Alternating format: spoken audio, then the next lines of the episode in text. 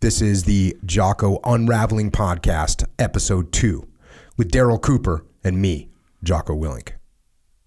I know that the last episode, you know, we wrapped up with a pretty harrowing account, and you kind of said, well, we'll move on to other things, but I, I got to keep us there for one more um, account here.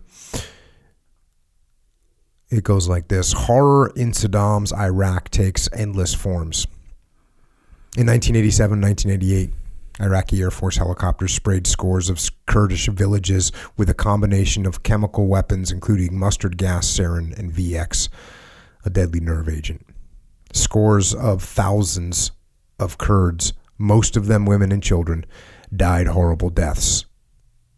Of those who survived, many were left blind or sterile or crippled with agonizing lung damage. But most of the Kurds slaughtered in that season of mass murder were not gassed, but rounded up and gunned down into mass graves. Those victims were mostly men and boys, and their bodies have never been recovered. In one village near Kirkuk, after the males were taken to be killed, the women and small children were crammed into trucks and taken to a prison. One survivor, Salma Aziz Baban, described the ordeal to, to journalist Jeffrey Goldberg, who reported on Saddam's war against the Kurds in The New Yorker in March. More than two thousand women and children were crammed into a room and given nothing to eat. When some starved to death, the Iraqi guards demanded that the body be passed to them through a window in the door. Aziz's six-year-old son grew very sick. She says he knew he was dying. There was no medicine or doctor. He started to cry so much. He died in his mother's lap. I was screaming and crying, she told Goldberg. We gave them the body. It was passed outside, and the soldiers took it. Soon after, she pushed her way to the window to see if her child had been taken for burial. She saw twenty dogs roaming in the field where the dead bodies had been dumped. She said, I looked outside and saw the legs and hands of my son in the mouths of the dogs. The dogs were eating my son. Then I lost my mind.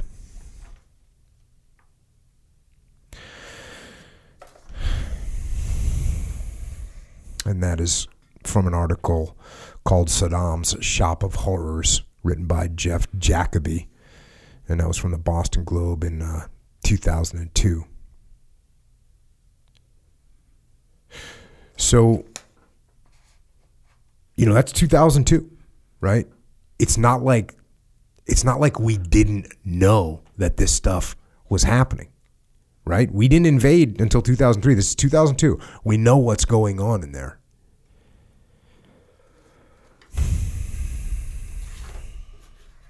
So, where does that kind of, um, where's that guy come from? How much do you know about his origin story? I know pretty yeah. decent amount. I mean, it's a it's a supervillain origin story in some ways. Com- completely. Um, you know, he his father and brother die of cancer while his mother's pregnant. His mother is so depressed that she tries to abort Saddam, but he survives. And so she just abandons him, and he goes to stay with an uncle for a while. He eventually comes back to his mother after she remarries, but the stepfather just abuses him terribly, and so he flees and goes back. It's like, well, that's how you start. That's that's those are the those are the opening ingredients for how you get a, a guy like this. But it, I think it's important to remember too, like the stuff you're reading right there, all this stuff that happened. One guy does not do that. Yep. One person cannot do that. Hitler can't commit the Holocaust by himself. You know, and Saddam could not create that terror state all, all by himself either. Yes. Um, I'll tell you what, man. Leadership is the most important thing on the battlefield, and it's guys like Hitler and guys like Saddam. And man, they set the conditions. And then what's really scary is, you know, as we see in when atrocities take place, right? Sure, it's not it's not that leader. It doesn't take it doesn't take much.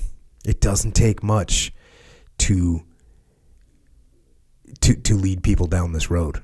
Like all the all the all the you know, you want to throw it out there that people are, you know, uh, naturally benevolent and they're naturally, people want to help each other. I get it. And I, I, I know that that is a thing to, that you can convince yourself of, and it's probably right in many cases, in the right conditions. Uh, you change those conditions, and it's it's it's not a it's not a stretch. It doesn't take as much as you would hope it takes To, to lead people down this path. It just, that's the that's the horrible truth, and that's why we have to be so aware of it. That's why we have to understand it. You know, when we did the when we did the podcast on the My Lai massacre and the Sand Creek massacre, and we went we went through those. But when I did My Lai on my podcast, you know, those were normal people. Yeah. That was a that was a cross section of America. Not one of those. Oh, and I had this conversation with Jordan Peterson as well, which was, I had told an army group that they had sadists in their platoon. Like I said, listen, you got, and I, and they were looking at me, and I'm, I, I talk to people a lot. I can read a crowd, and they were looking at me as if I was, you know, a little bit crazy and maybe just, you know, trying to be extreme or whatever. And I, and I, and I I'm looking back at them, and I'm thinking, oh, they, they don't believe me right now. They don't believe me. They think I'm wrong, or they don't believe me, or, or this is just hyperbole, and no, no, no. And then so I said, oh, wait, wait a second. You guys are looking at me like I like I don't know what I'm talking about here. Like you're like you're going to be in a platoon, and this was actually um, young, you know, uh, uh, officers on the way to being commissioned. So what is that? Officer candidates or cadets. And I said, you're looking at me like I don't know what I'm talking about right now. And and I said, let, let me let me ask you this: if I'm wrong, then how did how did My Lai unfold? How did that happen? If if you've got a platoon or a company and there's one hundred fifty guys and there's no bad apples in there, how does that happen? That one that one company just happened to get all the bad guys. Every bad. Yeah. And you know, when I when I, I actually drilled down a little bit with Jordan Peterson, and I said, hey, you know, this is what I told these Army guys. I said, I told them in a platoon they got a sadist in there. Am I right?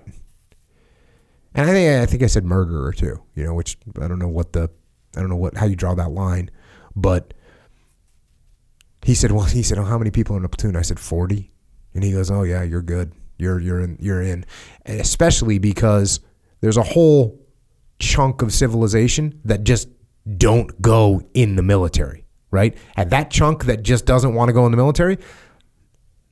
Almost none of them are sadists, right? Yeah. You, as soon as you're in the military, you have a higher percentage yeah. of, you know, what are you what are you signing up for? I'm signing up to shoot people yeah. and kill people. That's what I'm signing up to do. So there's a there's a whole element that's already gone. So one out of forty is pretty pretty pretty nice, pretty generous.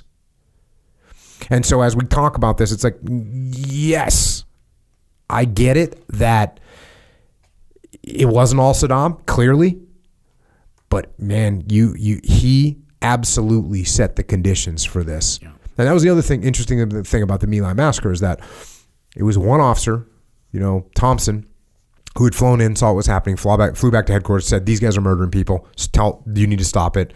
And the, the commanding officer gets on the horn and says, hey, stop killing people. And they were like, okay, they stopped. Like instantly. Yeah. It's instantly. You wouldn't believe, if you saw it in a movie, you wouldn't believe it. Like waking up from a dream. You wouldn't believe it if you saw it in a movie, oh, they just going to stop now? No, that's what happened. They got told no, and they stopped. I wish I would have brought... I read an account by a guy who was a member of ISIS, and he had this... He had done it all. Sex slavery, killing, I mean, everything. And he sort of... He describes it as like waking up from a dream. He's in the middle of massacring a village, of an assault on a village, and he snaps out of it and goes, what am I doing? And he found his way out of it after that. And he he talks about this stuff now. I have to. I'll, I'll yeah, bring some of that in tomorrow. Um, And you wonder, like, okay, that's a guy who's capable of waking up and saying, what am I doing? That's the same guy who was, he's raped, he has murdered children with conviction, doing it with conviction, you know. Um, we're, we're complex creatures, and uh, we're very adaptable creatures, and we can adapt to whatever environment we find ourselves in. And I think one of the things that, you know, we have certain models that we use for uh, thinking about other people's behavior. And we think about, you know, we think about like the French resistance in Germany, right? Or the partisans out in the East when, when Germany overran them. We think, well, they didn't give up, right? They just kept fighting and they resisted the power. Okay, what if, what if it's over? Hitler won, because that's what happened in Iraq. Hitler won. It's over. And now you've got to adapt yourself to that society, because nobody's coming to save you. You know, not until two thousand three at least. I mean, that's that's it. And you got to figure out how to survive in a place where um, you don't just get killed for treason. You get killed because, you know, somebody's having a paranoid attack, and that's it. Or, or somebody needs to send a message to a bunch of other people. It's got nothing to do with you. And you got to figure out how to navigate that. Uh, people can become very different creatures than uh, they kind of naturally devolve into when they live in Vermont, you know. Um, I've seen some pretty devolved creatures up in Vermont. Yeah, no, it's uh, actually Vermont's probably a place where you wouldn't evolve. You'd get better. You become a better person up there in the in the woods, in the sticks. So let's go back to Saddam. Yeah.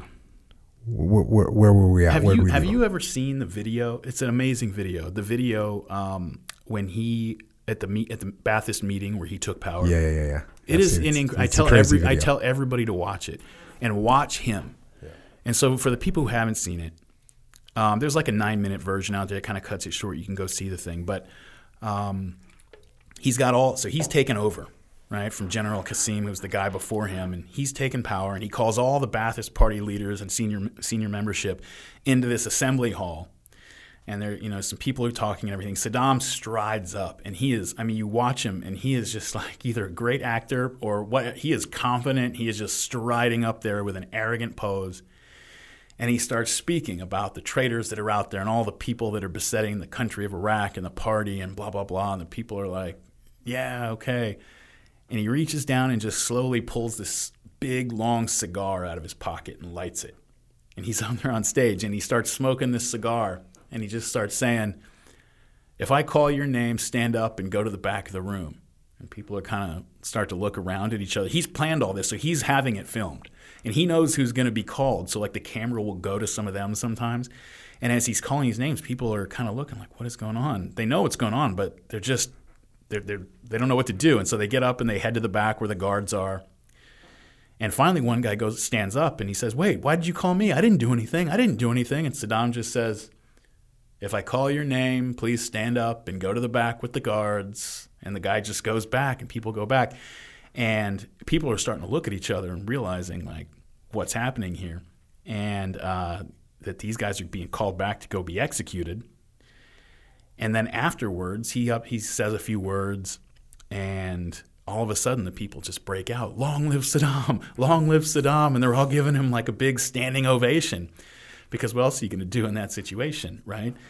And uh, you know, this is a guy who was in power for over, you know, for almost thirty years, for twenty-five years, and he had a long, long period of time to find exactly the people to put into positions who were going to do exactly what he needed them to do to keep control of that of that society. And the rest of the people there had to figure out how to survive under that. And I mean, from uh, the moment Saddam takes power, he is at war, essentially. You know, nineteen seventy-nine, he takes power, and he's at war with Iraq the next, uh, with Iran the next year. And It's, it's a war that kind of gets lost today. A lot of people just slide right past it. I mean, it was one of the, it was probably the worst war in the second half of the twentieth century in a lot of ways, at least the way it was fought. For sure. Brutal. Over a million killed. Um, you know, devolving to a point where the two sides are just launching, you know, uh, uh, ballistic missiles at each other's cities, just population centers indiscriminately, just launching them at each other, you know. Chemical weapons being used on population centers, purely to terrorize, you know, to to let people know that you better not rise up. And uh, this at this point, Saddam's pretty a pretty secular leader. Yeah, I mean, this isn't a guy that's uh, out, you know, touting Islam as uh, as the rule of law around Iraq. He would stay that way till the nineties. Yeah, yeah. Um, the Baathist Party is a secular kind of socialist, pan-Arab, Arab nationalist party, and um, you know, that's why one of the things I think people really really lose a little bit today is they think that, like, America and the Middle East, that we've just been over there pulling the strings like the puppet masters from all the way back, like from seventeen seventy-six or something, that that's what we've been doing. When, you know, CENTCOM wasn't even stood up until nineteen eighty-three. You know, the Iran-Iraq War had been going on for three years. This is ten years after the oil crisis, and Central Command's not even stood up. And I remember after the U S S Stark got hit, the frigate got hit uh, by a cruise missile in nineteen eighty-seven. Even in nineteen eighty-seven, the response to that from a lot of the Navy brass was, why are we over there? What are we, what are we doing here? You know, we were very much reacting to events, and we didn't know a lot about who these people were. You know, uh, when, when somebody like Saddam comes along, he seems like a secular nationalist type leader. He's got some worrying tendencies, but he's only been around a year. And meanwhile, we've got the Iranians over here who just took over with like an extreme Islamist revolution, overran our embassy, took a bunch of our people hostage, and are are starting to act out in some pretty extreme ways. And so that's the context that Saddam comes into the picture. And all of a sudden, he wants to fight with Iran. And he's got a big Soviet army. You know, the Iranians, unfortunately, have a pretty well-equipped military as well, because we were the Shah's, you know, we were his friend before that. And so they took possession. We had just in the last few years before nineteen seventy-nine had sold him a bunch of F fifteens and a bunch of just great aircraft. And it gave Saddam fits in the war because of that. But, I mean, they had a, they had a pretty well-equipped army. You know, we had been equipping Iran as an ally for years, and now you have this revolutionary government. Yeah, this is when you see the pictures of Iran in nineteen seventy-four, and the women are wearing miniskirts out in town, and it looks like a metropolitan yeah. Western country. Yep. And I, you know, it's one of the reasons that a lot of people get on my case, because I tend to give, uh, I tend to give Saudi Arabia a little bit more of a break than a lot of people I know. And the reason I do it, though, is as opposed to a place like Iran, where Iran was a certain way, you know, where women were free. And it was a relatively modern place. And then they had this revolution that said, nope, no more of that. And presumably a lot of those people who were enjoying their lives back in the day still live there, and now they have to live under this regressive, you know, in this regressive manner. Saudi Arabia, however however they look to us, obviously it's not acceptable, and, you know, according to the way we do business, they're as liberal now as they've ever been. You know, it's a slow, long project, but yeah. It's not like they were a certain way and then they got taken over by these crazy Islamists. And, you know, uh, Iran's not that way. Iran was a relatively free and open secular country, you know, where women were free. And uh, so all of a sudden you get this revolution. And, and the revolutionary part's important, right? Because it's not just a government that's kind of hostile now and maybe is doing things, passing laws, social social laws and stuff that we don't like. It's a rev- it's, it considers itself a revolutionary state, like the Soviet Union did. And so it's not just an enemy country; it's a revolutionary movement, and they're eyeing the rest of the Muslim world. You know, that's why they established Hezbollah in Lebanon. It's why now they're still trying to establish an Iraqi version of that, like to this day. Is it's built into their system, into their ideology, that this is an expansionist thing, that there's a larger project. So it, it doesn't just involve them. It involves the rest of the Muslim world. And so that's very worrying to us in nineteen seventy-nine. They've still got our people, you know, that they're holding captive from the embassy. Saddam comes along. He starts fighting with these people. And, of course, at first we're kind of like, all right, maybe this guy's all right. Let's see how this plays out, right? He hasn't done all the things he's going to do yet. Um, he's not a nice guy. We know that. Um, but we don't have the whole story, and we kind of have some hope. And so we start out in the Iran-Iraq War, and – you know, we're kind of hoping that maybe he can, you know, who knows, maybe create enough stress on the Iranian regime that they flip back over or something like mm-hmm. that. And you're also you're also looking at the situation. You got a leader coming into power, and you don't really, you, you know, like you said, you know he's bad, but you kind of think, well, he's stepping into power. He's going to want influence. He's going to need what we have. We can. How can we? How can we? how can we bring them along? Yes. How can we bring them onto our, te- our team? Yeah. Yeah, that was definitely the thinking. And, um, you know, we didn't know who we were dealing with. Uh, we did not recognize the, the, the level of, of beast that we were dealing with with Saddam. And I think by the end of the eighties, we had a pretty good idea that that was the case, um, because we'd end up at war with them ourselves shortly after that. I mean, but the Iranians, you know, again, like they, they seemed very dangerous at the time. This is a big country, large population, a well-equipped military, um, with an expansionist foreign policy. And when they were fighting Iraq, you know, these are people who were who were who were sending human waves of teenagers across minefields to clear them with no weapons, just sending human waves of kids across minefields to clear them out. Um, this is a, this was a, a regime that looked very, very dangerous. Um, and they were dangerous. Um, we just maybe, you know, we allowed ourselves to get sucked into some illusions about, you know, how, how controllable Saddam Hussein was, that's for sure. When, uh, yeah, I think uh, there's a lot of, there's a lot we don't know about the casualties in the Iran-Iraq War, but most estimates have it between eight hundred thousand and a million people. It's a big war. It's a big conventional war. The Battle of Basra, toward the end of it, I think was the biggest battle since the Second World War, if I'm not mistaken, maybe since one of the one of the Korean War, uh, Korean War's battles. But um, I think uh, sixty-five thousand Iranians and twenty-five thousand Iraqis were killed. I mean, it's a big battle. That's a big battle. Um, you know, and a, and a set piece battle, uh, where we're just not used to those kind of things anymore. There's a lot of trench warfare going on, and they are just. This is a war of attrition. I mean, literally the. I mean, they're at the point toward the end where their manpower is depleted and they're just launching scuds at each other's cities, you know, and um, it's a brutal thing. And uh, that ends in nineteen eighty-eight. Um, month before that is when U S S Vincennes shot down that Iranian airliner. Um, but as the Iranians now know from their recent experience, yeah. Things happen. Yeah, I brought that up. Uh, I was surprised it wasn't brought up more um, after this recent incident. You know, and this is again, you know, when you start talking about the the, the theme of having a thread tie back to the, but yeah, the Vincennes uh, shot down an Iranian airliner. However many souls were on board, you know, hundreds, one hundred fifty or whatever yeah, two, that number is. Yeah. yeah, I mean, so it's a massive loss of life, and you know, we. Very, very, actually, very similar circumstances when you pick that apart. You know, the the Iranian shooting down the airline, Iranian shoot down of the airline was it was so similar. Like the panic button's going off.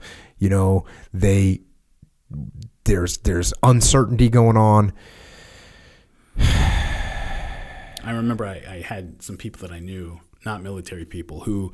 Um, when the Iranians shot down that airliner, they were kind of being like, oh, something like that doesn't happen by mistake. I'm like, no, it totally, oh, yes, it totally does. Happens by mistake. yeah. Very, very easy. You don't know who's running that thing. They've never been in combat before. You know that the person running that air defense battery yeah. has never been in combat. They've never had a situation where it counted. And, uh, yeah, they're in a situation where they're probably expecting to be yeah, targeted. You're all spun up. You're waiting to get attacked by the Americans. And all of a sudden, you know, you're you're – Uh, you, you know, you and I can picture this. You probably actually you better than me because you were, were in the uh, in in the Combat Inf- Information Center. Is that it? Yeah. What's the C I C? Yeah, that's it. So you're in that on a ship, and there's all of a sudden, you know, someone's going, "Hey, all right, we got it. We're tracking. We're tracking an inbound." And there's that spin up of the voice, and and now you got to make a decision. You got to make a decision of what we're gonna do. We see something on the radar. We're looking at it. We know we're vulnerable to attack right now. We're we're anticipating attack. Oh, where's it heading? We're tracking it. Oh, guess where it's heading for us. All right. Hey, we need to take this thing out. This is a missile. This is an attack. Boom. This is a. This could so easily happen. It's ridiculous, actually, how easy it could happen. In eighty-seven, when the Stark got hit by an Iraqi cruise missile, two two cruise missiles, I think. The um, the T A O, Tactical Action Officer.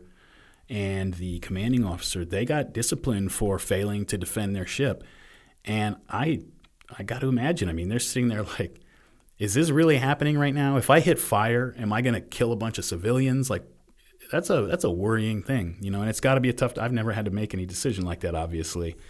And, uh, it, yeah, it's a tough one. I mean, especially if you're panicking. I have to imagine that night when the Iranians launched those missiles at us a few months ago. Mm-hmm.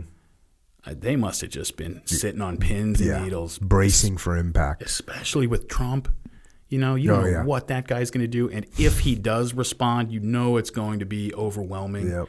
And uh, they had to have been bracing for impact. I mean, it up, uh, you know. They called ahead and everything supposedly, but, I mean, golly, you just don't know. And the Vincennes had had similar, like, spin-ups yep. going into that shoot-down as well, where it, it that wasn't, that wasn't a, again, I'm not saying, uh, not, not making excuses, but sitting here, and I can understand how that unfolds. I, I always bring up the fact that in Ramadi there was blue-on-blue, you know, there was Humvees that shot at other Humvees. Yeah. So... So think about that, you know, like Humvee, one of the most recognizable vehicles ever made, which is solely used by the U S military. And I, well, I guess we had Iraqis using it at that point as well, but the enemy was not driving around in Humvees. Years later, ISIS was driving around in Humvees, but at that time there was no one driving around in Humvees, no enemy. Yeah. And, and, you know, a young guy, paranoid and freaked out and scared and, you know, sees a muzzle flash or sees whatever and I'm going to engage. That's what happens. It's horrible. Knowing that, you know, if you fail to act, then the next second you might be dead and you just got to do it and it's the wrong decision. But, and, and yeah, when you're dealing with something like air defense, you're not looking at an aircraft up there. You're looking at a blip on a radar screen, you know, at an aircraft that's out of visual range. Um, and so Saddam, uh, yeah, we're talking about Saddam. This guy comes into power in seventy-nine, starts executing people, starts terrorizing the population, immediately goes to war with Iran. Has an eight-year-long war. It's the bloodiest war of the second half of the twentieth century. Um, just a brutal, you know, horrible war that's fought with incredibly brutal tactics. Uh, that ends in late nineteen eighty-eight, and you would think that like maybe Saddam would want to kind of take a breather, but it's not. It's not what this guy's about. And it was kind of a draw. Yes, it came to a draw, basically. Yeah. No, neither side achieved any. Uh, you know, any gains through it. Saddam was the one who launched the war and he didn't achieve any gains, so you could say he lost on that count, but yeah, but yeah. Um, yeah, nineteen that, that's late nineteen eighty-eight. By early nineteen eighty-nine, Saddam is already telling Kuwait, so a lot of the other Arab countries were worried about Iran too, so they were financing Saddam. They were lo- loaning him money, things like that. And uh, already by early nineteen eighty-nine, Saddam is telling Kuwait, hey, you're going to have to forgive that debt because we were defending you too, and we're not paying that sixty-five billion dollars. And Kuwait's not willing to do that. They say that we're we're not going to do it. And Saddam's like, oh, you're going to do it. And um, by the next summer, summer of nineteen ninety, he's invading Kuwait. So no rest for the weary, right? And he's in, he does it in an unpredictable way. Um, I remember seeing an interview with Mubarak, the Egyptian president at the time, longtime Egyptian president. And we were allies with Mubarak. Um, we knew him well. And he was f- not just allies with, he was friends with Saddam Hussein by this point. He knew him. They would talk on the phone. And uh, he called Saddam on the phone. And he says, what's going on here? Are you going to invade Kuwait?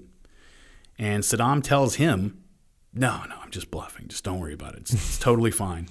The next day he invades Kuwait. Oh, oh and so, so actually here's what happened. There's something else in there is um, Mubarak comes and tells us that. He says, hey, he's bluffing. Don't worry about it. And so our ambassador at the time gets called in by Saddam, and uh, Saddam wants to feel him out, right? See how we're doing with this whole thing. And our ambassador had just heard from Mubarak, he's bluffing. Don't worry about it. Don't, don't push him. And so he says, oh, you know, Arab on Arab like affairs, that's not really our business. We're not, we don't really, we're not invested in this. And Saddam goes, all right. And the next day he invades Kuwait, right? So Mubarak, nobody had any idea what was going on here. I mean, I don't even know if I, I read that quote in the last episode that he tells somebody one thing, he tells another person another thing, and yeah. then after that, does, he does something completely different yeah. that surprises even that himself. That surprises himself. Yeah. And so maybe it was something like that. I mean, he, it's it's not beyond him to just yeah, make that decision. It, it, that just day. The mentality that you're dealing with. I mean, you go you go in an eight-year war. And by the way, you're sitting in a place, in a country that's got these incredible amount of natural resources. Oh, yeah. I mean, you could Saddam Hussein could have lived, I'm going to say like live like a king, but like he could have lived, because he did live like a king, but he could have lived like a peaceful king and just had an incredible, oh, yeah. you know, an incredible existence. Especially with Iran right there threatening everybody, we would have been happy to make him the face of the Arab world. We would have been happy to do it. So that's where you start, you know, that's where you start to really, you know, look, when people are driven to some sadistic evil pathology in their life because they don't really have a choice. Like you go, oh, I kind of understand that. Imagine, even if you, even if you're like, let's say you take power and just to set everyone straight, you murder a bunch of people that you think might rise up against you. And then you look around and now everyone is just totally good to go. They're, they're, they're, they're cheering for you. And you go, you know what? All right. Hey, we're good. I'm going to ride this out. I'm going to take advantage of this.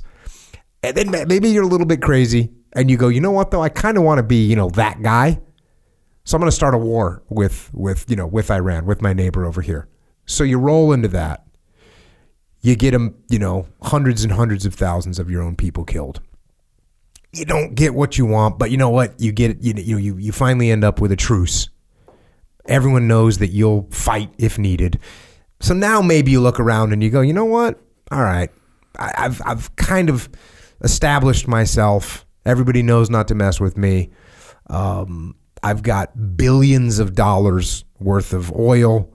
I've got security because my, you know, my, my, I've protected my borders.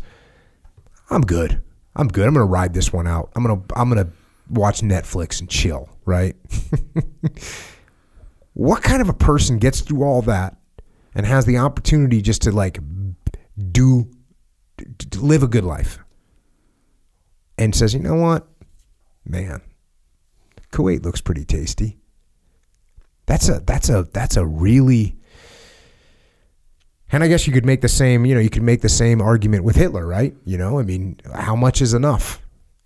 And you, you, how much is enough? You know, you're storming into Czechoslovakia, you're storming into Poland. You've got these great resources now. You know what? Russia, England, I'm going. that that's like a, a different mentality. Yeah. And uh, yeah. And after Kuwait's military stands down because they have no chance against Iraq, that guy now owns over twenty percent of the world's oil. That guy.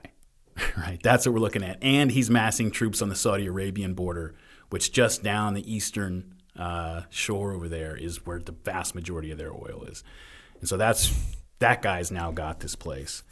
And this is right after the Cold War, right? The Soviet Union's still around in nineteen ninety, but the wall fell in eighty-nine, and America's kind of the, the, the big dog now, and everybody knows that. And George H. W. Bush is president, and he says this is kind of an opportunity to show the world, you know, what the American-led global order is going to be going to be like. And um, he, you know, one of the things we got to remember about this, I think it, this gets twisted up in our heads a little bit now, that the Gulf War was kind of, you know, because it went so well and everything just kind of, because of the way the Iraqi army fell apart, we were not sure about that going in. Yeah, for sure. So Seaman Recruit Willink uh, joined the Navy, shipped out September thirteenth, nineteen ninety. So, you know, it hadn't started yet, so there was still a lot of unknowns. Yeah. And man, I was fired up. And I remember, and I'll have to try and find this some, at some point in my life, I remember hearing they anticipate forty thousand casualties. Yes. In the first forty-eight hours. Yeah. And I thought, man, I'm gonna get, I'm gonna get after it. You know, I was, I was fired up. And you know, I just had a guy on um, who was there for for the push up. He's in the Marine Corps, and like. one hundred percent, one hundred percent thought, we thought, or the U S military, I wasn't there, but the guys that were on the ground there, one hundred percent thought we're going to get, you know, there's going to be chemical, biological attacks. That's what's going to happen. Mop level, you know, they're in and out of their mop level suits all day long, putting the gas masks on, putting them away. I mean, we one hundred percent. And so as soon as you start throwing chemical and biological weapons into this scenario, you're you're going to lose. You're going to lose a lot of guys. I, I can't even... It's the strength. You, did you ever have to put on mop gear? Yeah. Did it not like strike you as the saddest excuse for like something that's going to save your life? Yeah. For instance, on the, like, first of all, it's in two pieces, right? Mm. So you've got like these pants on. They're not even, they're not even like a bib that would come up high on your, they're just pants. Yeah. You put them on over your regular pants. There's a drawstring. There's not a belt. There's a drawstring. So you just pull this thing tight and then you put a jacket on over your upper body. So there's uh, you, you, there's a ga- big gap. Yeah. Like this is going to save you. Yeah. Is that what we're saying? And, and you got to maneuver in the desert Yeah, fight. And that's all fine. That's all. Like, take take all the maneuvering out of it. I'm just saying, if you put me in that suit and you said, okay, I'm going to put you, expose you to chemical weapons now, I'd be like, cool, appreciate it. I got a twenty percent chance of living, and it's only if I can run away quick enough. I had no faith in those suits. And we had good suits, too. Like, we had the good ones. I had this blower contraption that when you put on your gas mask, it would it would give you, it would it would send positive airflow into your, nice. into your, into your uh, mask. So it was, like, really nice. Uh, yeah, so it's very strange. There were estimates um, that had the first Marines, you know, the first Marines just rampaged through the Iraqi army. For sure. When they went up. But there were estimates going in saying that they might lose ten to fifteen thousand yep. on the first on the first push. There were estimates that said we might lose one out of five aircraft on the first attack. And so we didn't – you know, the guys who were planning, the military guys, Colin Powell, General Schwarzkopf, these were these were J Os in Vietnam. And so when we were looking at doing this, we were hesitant at first. For sure. You know, it started off with, like, George Bush was like, we need to make a statement here. But a lot of the military guys are like, I've seen this movie. Like, I want clear political objectives. And more than that, I want overwhelming force. Yep.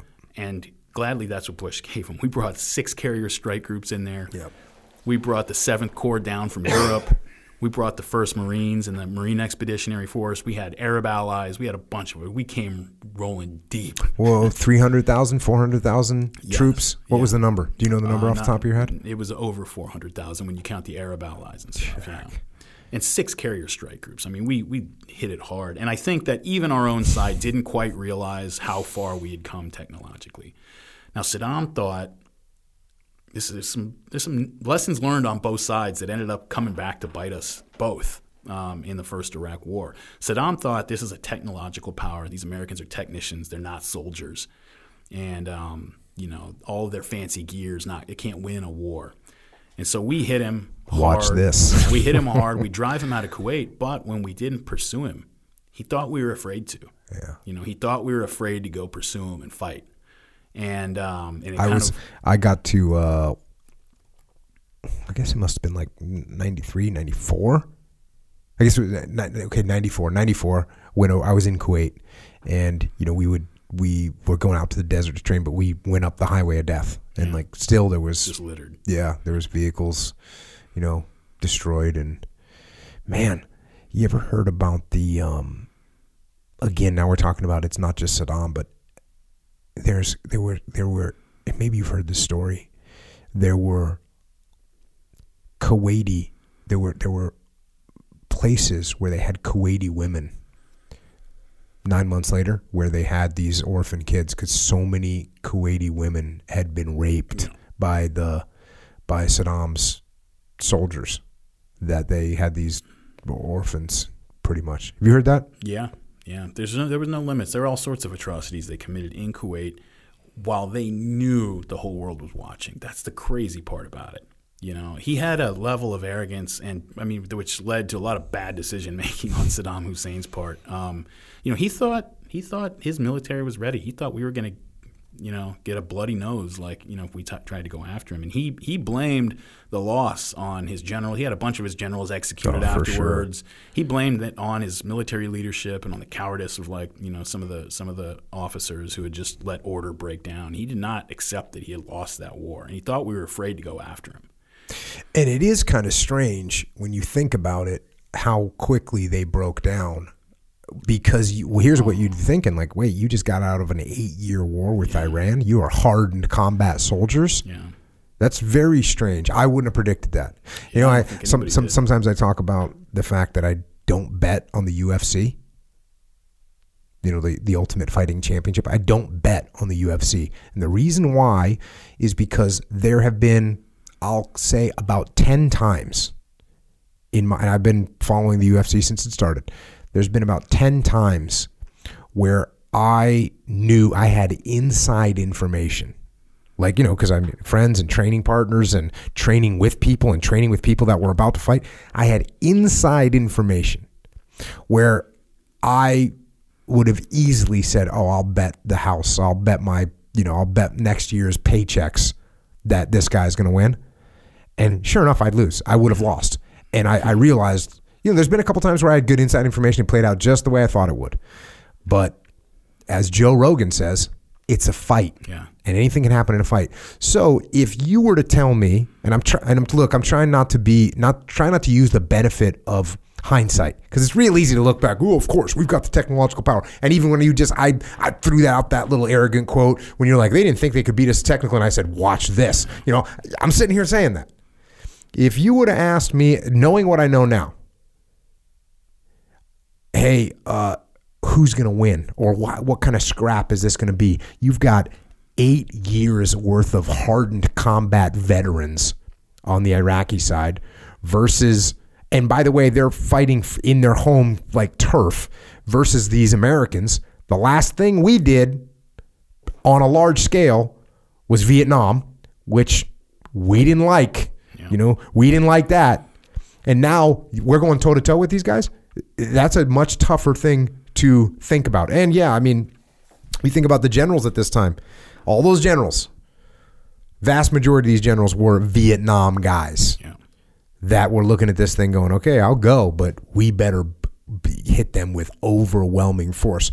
But yeah, I've never really thought that deeply about it. The fact that this was not a, this was not a given. And yeah. it ended up, the fact that it was so easy, which when, is exactly what it was. And I'm curious, I mean, the, the the Iraqi soldiers just fell apart, fell apart, and ran. Yeah. It was like, it, it, it's kind of crazy to think about. Why would you? Why didn't you fall apart and run from the Iranians? Our biggest problem early on, those first few days of the assault, became processing all the P O Ws who were surrendering. We were like, we don't really have the manpower to deal with all these people. And I think part of it was that, you know, just in that massive choreographed airstrike at the beginning, we took out all of their air defense, all of their communications, and just their whole, everything that linked their military structure together just went dark. And so every little unit that's spread around is now just out there on their own, yeah. basically. They got to send runners if they want to talk to somebody. And yeah. then the first Marines just rampages straight at them. And, and, and to your point, you know, this is, um, you know, This is the this is centralized command, right? This yeah. is this is not a bunch of, hey, I got cut off from my unit, but I know what the objective is and I'm going to carry it out regardless. That's not the Iraqi yeah. army. The Iraqi army is, I'm not doing a damn thing. I think most Arab armies are like that. Yeah, yeah. Uh, I'm not doing a damn thing unless, until I get told yeah. exactly what to do, because I'm not going to get. Even still, it is crazy when you think about the fact that those juniors and colonel or generals and colonels and stuff, they knew that if their unit just decided to surrender, that it's going to be bad news for them. And yet that's what happened in mass, mass, mass yeah, numbers. Yeah, it's, it's, it's hard to understand the psychology behind that, yeah. actually. And it taught us some, you know, we learned some negative lessons from that as well. You know? Well, yeah, we absolutely learned some negative lessons from that. Mm. Although, I, I, I, I don't know, right? I mean, let's face it, the the opening, the opening um, salvos of... of the invasion in two thousand three yeah. were pretty much the same thing. I sure. mean, pretty much the same thing. There was some, there was, there was more resistance, obviously, as we pushed up. I mean, and again, I just had a guy on, Gunny Bussler, who's, um, who was on the push up, you know, Nasiriyah, there was a little hesitation. There was some, some fighting, but it was vastly massive surrender. Yeah. I mean, the American military is, it's something that's never been seen before. I mean, and even if you take the technology out of it, when you put the just the communications and the coordination, the multi-force coordination, um, you know, it's crazy to me how I used to play uh, paintball a lot with my friends, and we would go play paintball, and we were all fast, we were athletes, we were, you know, whatever, and we would go out and play, and we would sometimes run into these fat old guys who had been playing together for a long time, who just knew how to move. They knew mm-hmm. how to work together, cover and move, and all that kind of stuff, and they would just butcher us. And it's insane how, how much of a difference just knowing what you're doing really makes. And uh, I, you know, I, how how many times you read about, like, you know, um, Ranger unit in uh, Afghanistan ambushed by the Taliban, one Ranger wounded, thirty-two Taliban killed, you know, fifty-two like captured. And it's like, wait, I get that we have stealth bombers and satellites mm-hmm. and all that, but like this is still just dudes with guns, right? It's like, well, yeah, yeah, and no. I mean, American military is a buzzsaw that you just, you know, feed human beings into when it gets worked up. And uh, but I think what I meant was it kind of gave us this lesson that, like, man, not only is war easy, yes. it's uh, it's kind of it's politically uniting. You know, you remember back, uh, yeah. you remember back in the early nineties, there was that music video, Voices That Care. It was like every huge celebrity. the biggest people. I mean, it was Bono and Will Smith and I actually don't remember this at all. Oh, it was it would be the equivalent of today of like Katy Perry and t- Taylor Swift. What was it? Uh, uh, like a music video, Pro Troops or something? Yeah, it was just Sing to the Troops, Voices That Care. We're thinking about you while you're over there. Something you could not imagine seeing today. It's just a different environment. I was probably in boot camp or something because yeah. I do not remember that at all. It, it, you got to watch it just for the different times because today it would be hard to imagine anything like that, and especially from that class of people. Um, and it was so it was politically unifying. You know, it was kind of we didn't lose much of anybody. You know, we uh, behaved ourselves very, very honorably. Yeah. You know, um, yes, you are. You, then I, then I accept your assessment that some bad lessons were learned. Not so much about, yeah, about about uh, we we learned the lesson that this was going to be easy. And then Kosovo reinforced that. Yeah, Kosovo that, you know, reinforced that, and all those people that said you need boots on the ground in order to really affect change. Well, we went to Kosovo and no boots on the ground. Exactly. And you look up and you go, well, there were also intelligence like lessons that we, you know, the all the military, all the military guys who were hesitant at first.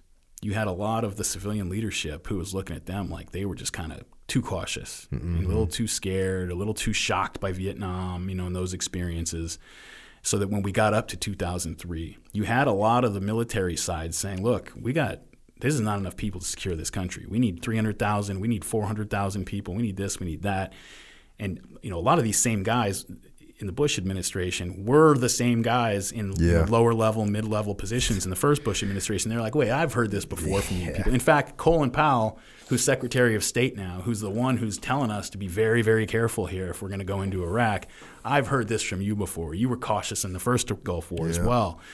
And so, you know, there was a little bit of uh, – a little bit of distrust between the totally. civilian and, and military leadership that came in. Ah, that's really, um, really disturbing.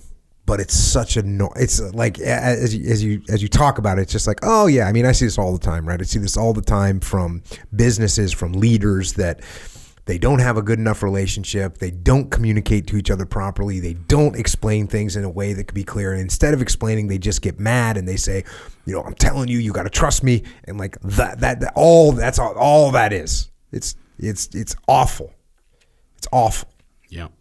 Yeah. And, um, you know, I think that uh, the intelligence side as well, you know, this no, our intelligence did not see the invasion of Kuwait coming. It caught us off guard.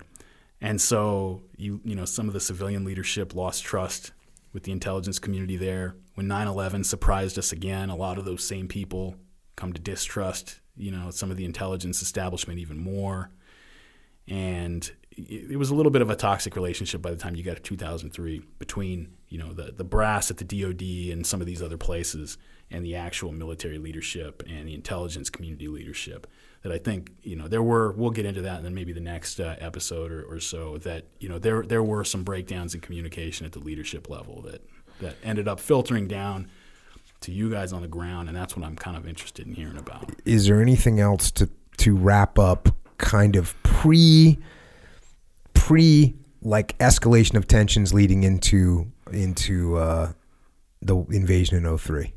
I think we can probably... Uh, talk a little bit about it in the next episode. Um, we'll talk about how we kind of started that ball rolling after nine eleven. And I want to talk a little bit about what Iraq was up to in the nineties as well and how we were dealing with them and how it had become this kind of festering sore that we did not have a good solution for. You know, that it was just sitting there um, because of the oil for food program and because of the way the san- sanctions were being cheated by a lot of countries in the most corrupt and ugliest ways, you know, just... Saddam's regime is, you know, letting a lot of these countries, you know, cor- just full corruption, take cuts from like the oil for food uh, sales, and then they're feeding billions of dollars back to Saddam's regime. Ugly stuff um, by people who are supposed to be our allies. And uh, so, you know, it creates a situation where you uh, you have this regime who's there, who's ruling through brutality and terror, who's not going anywhere. The sanctions are not going to work. And children are dying of starvation in the streets because of the sanctions. So a lot of people are starting to say, we can't keep this up. We can't just start keep starving this population. Well, okay, well, what are you, what are you going to do? You're going to say, oh, Saddam, you got us. All those U N resolutions, All, none of that means it. You won. You outlasted us. You outlasted the global community, right? The global order with all of these institutions behind it. You just, you beat us. You outlasted us because you were willing to inflict such suffering on your own people, to watch them starve while you and your regime took all the money that you were getting and used it to control them. And we just can't take watching this anymore. So, you know, we're just going to lift all this and, and it, it, you, admit you won and create that precedent for other people like you going forward. Um, or, you know, in a post nine eleven world, we can go in there and do something about it. And that was really, you know, the second Iraq war, if you want to put it that way, is a lot of people, and I think history will bear this out, it wasn't a second war. There were, there were uh, you know, two uh, ground fights, two, you know, uh, uh, moments of acute combat in one long war with Saddam Hussein's regime. Mm-hmm. Um, we were launching airstrikes at him all through the yeah. nineteen nineties. In nineteen ninety-three, he tried to assassinate George H. W. Bush. This is after he's pre- he's not even president anymore, and he was visiting Kuwait, and Saddam sent a hit team over there to try to assassinate him, you know, a former American president. And so this guy is not cowed. You know, he is still causing problems for us. And meanwhile, Iran is growing and becoming more dangerous, and the, you know uh, we we need a functional Iraq. If you look at a map of the Middle East, it is just right there in the middle of everything, and we need it to be somewhat functional, but we can't help it be functional as long as this guy's in control, because we can't build him up. And so what do you do? And um, people are going to be debating, you know, long after we get done with this, uh, The, you know, what the right thing to do what there was, but I think people oversimplify what our options were. Yeah. And it, again, it's, well, two things. One thing I want to correct is I, I said that a guy that I had on the podcast was in the first Gulf War, and I actually, I was, in my mind I was thinking, but no, he was on the push up, but he had guys that had been in the first Gulf War that kind of, they, they helped them along. And, and then I'm thinking about this, and again, I, I just to frame this up, you know, some people say that I'm like a driven person, right? No. And, and and you know, and and I, I I am. You know, there's I, I want to do things, and I want to, you know, I, I when somebody says, you know, what's your goal? I'll be like, take over the world, right? Ha ha, fun fun. Like, yeah, there's some there's a hint of truth in there because I want to go out and make things happen, but you know, I'm not looking to take over the world in a literal sense. And then you think about Saddam, and you and, and you like. Uh, so I'm thinking about it from my perspective as you're talking through all this stuff. I'm thinking, you know, I, I like to, you know, as I was reflecting back on what I told you earlier, is like, hey, aren't you good? Like, you've got a country, you've taken over, you got billions of dollars worth of assets, you fought a long war. Like, even me, I think I'd look around and be like, all right, you know what? I'll I'll go ahead and we'll just call this success. I've got my own nation. I've got billions of dollars. I'll call it good. But it's not good enough. It's actually, there is one thing that we did uh, leave out. We talked about it a little bit earlier, but um, is that after the war is over, on his way out, out of spite, he lights up all the Kuwaiti oil wells just to blacken the sky. Uh, creates the biggest oil spill in human history by opening up the valves in Kuwait and sending it out into the into the Persian Gulf. And then, and this is really where you got a lot of people who were, after nine eleven, really, really, really looking for Saddam's throat in the United States, um, is we had told the people of Iraq, meaning sort of the Shia uh, population in the south, the Kurds in the north, rise up against Saddam Hussein. You know, yeah, that's right. We thought that he would be overthrown in kind of a natural way. We were also talking to his generals and whoever else, but we, may, you know, that wasn't going to happen. The Sunni population wasn't going to turn on him to hand over control to the Shiites. That's you know, that's not going to happen. So we're talking to the Shia population in the south, the Kurds in the north, rise up against Saddam, and they do.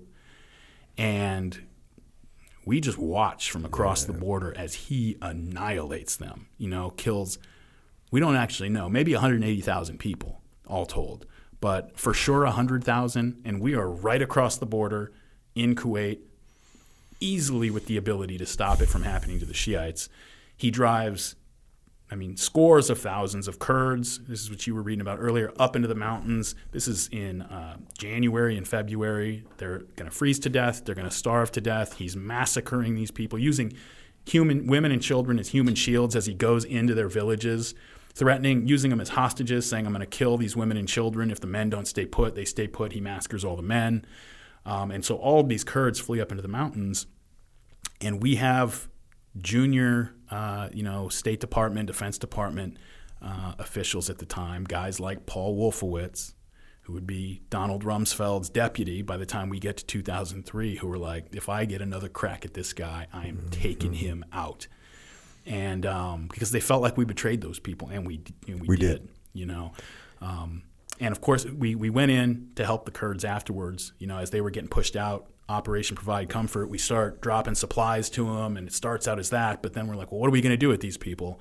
And Turkey's like, you're not keeping Kurds here, right? And so we're like, well, we, people were worried that if we set them up in like a, uh, you know, in a refugee camp somewhere, that it would turn into another Palestinian situation. So finally we were like, let's just push the Iraqi army back far enough so that these people can go back to their homes. And so we did that, and the Kurds moved in back to their homes. And we were like, well, now we kind of inherited the responsibility to protect these people. And we did that, and it was awesome. Was it Southern Watch? That was Operation Southern Watch? Yeah. And, uh, um, I don't remember, actually. I, I don't remember. Um, I don't. I thought it was a part of Provide Comfort. Like, cause yeah, it was, yeah, yeah. It might have been Provide Comfort. Provide Comfort and Provide Comfort too.